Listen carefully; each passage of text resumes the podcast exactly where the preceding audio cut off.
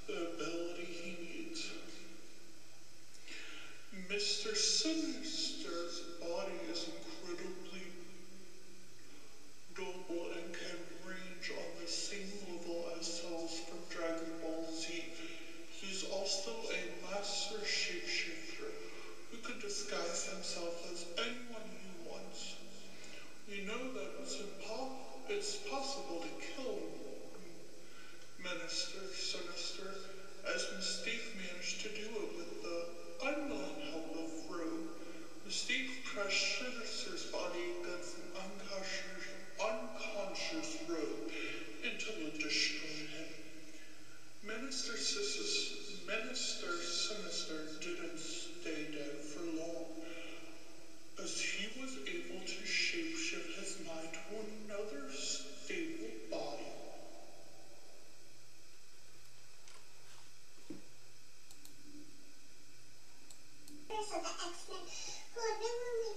cure for her mutant condition.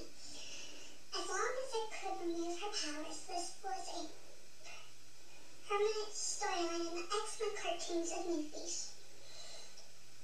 With her refusing to use the treatment in the former and taking it later, though it didn't last. M. Bison once offered to turn Morgan into a human as long as she served his territories organization. Rogue refused as she didn't want to be in debt to a trident.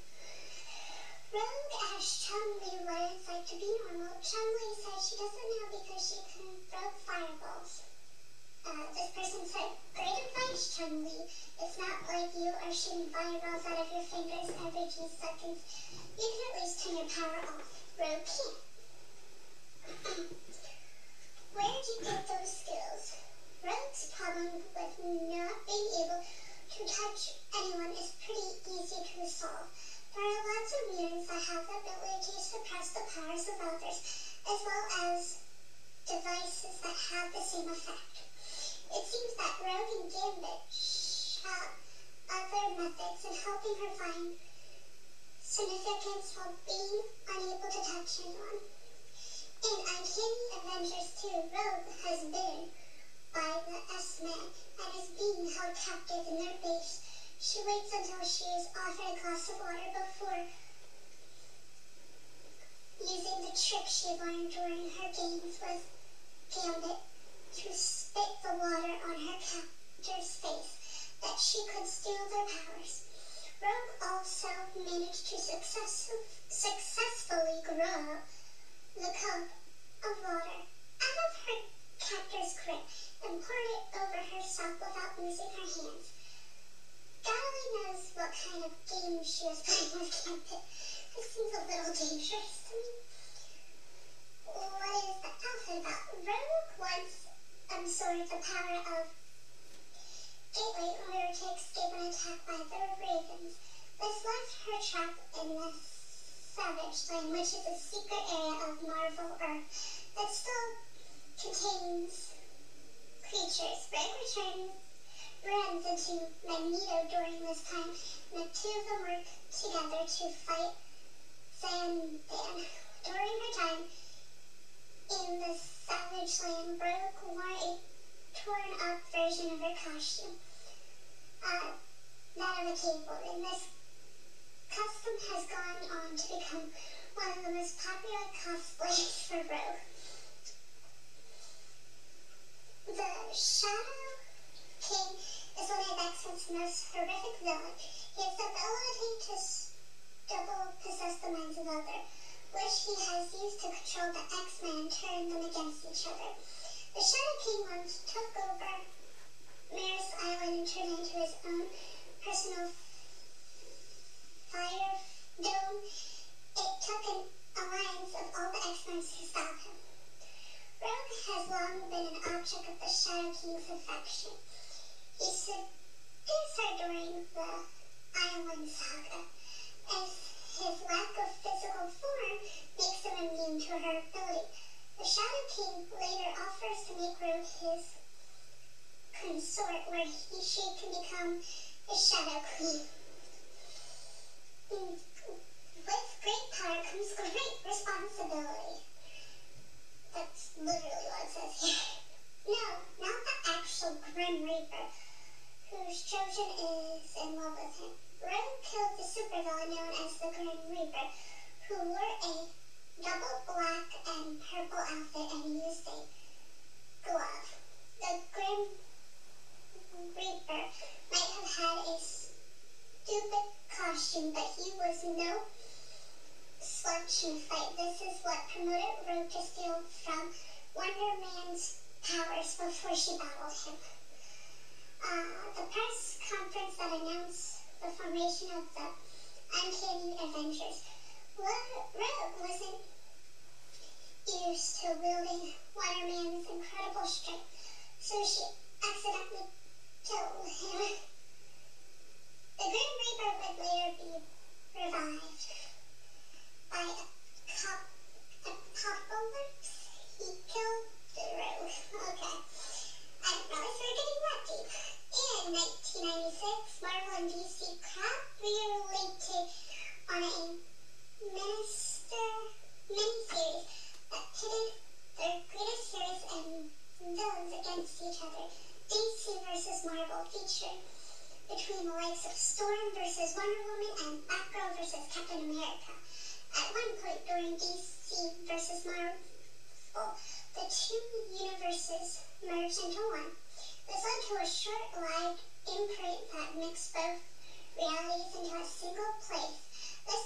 next person is the thing, the Amalgam universe. Uh, the Justice League and the X-Men were fused into a team called the JLX. Red was mixed with Gypsy of the Justice League, which created a new hero called Runaway. This character was a Roman woman who spoke with a thick southern accent, who possessed the ability of both of her characters.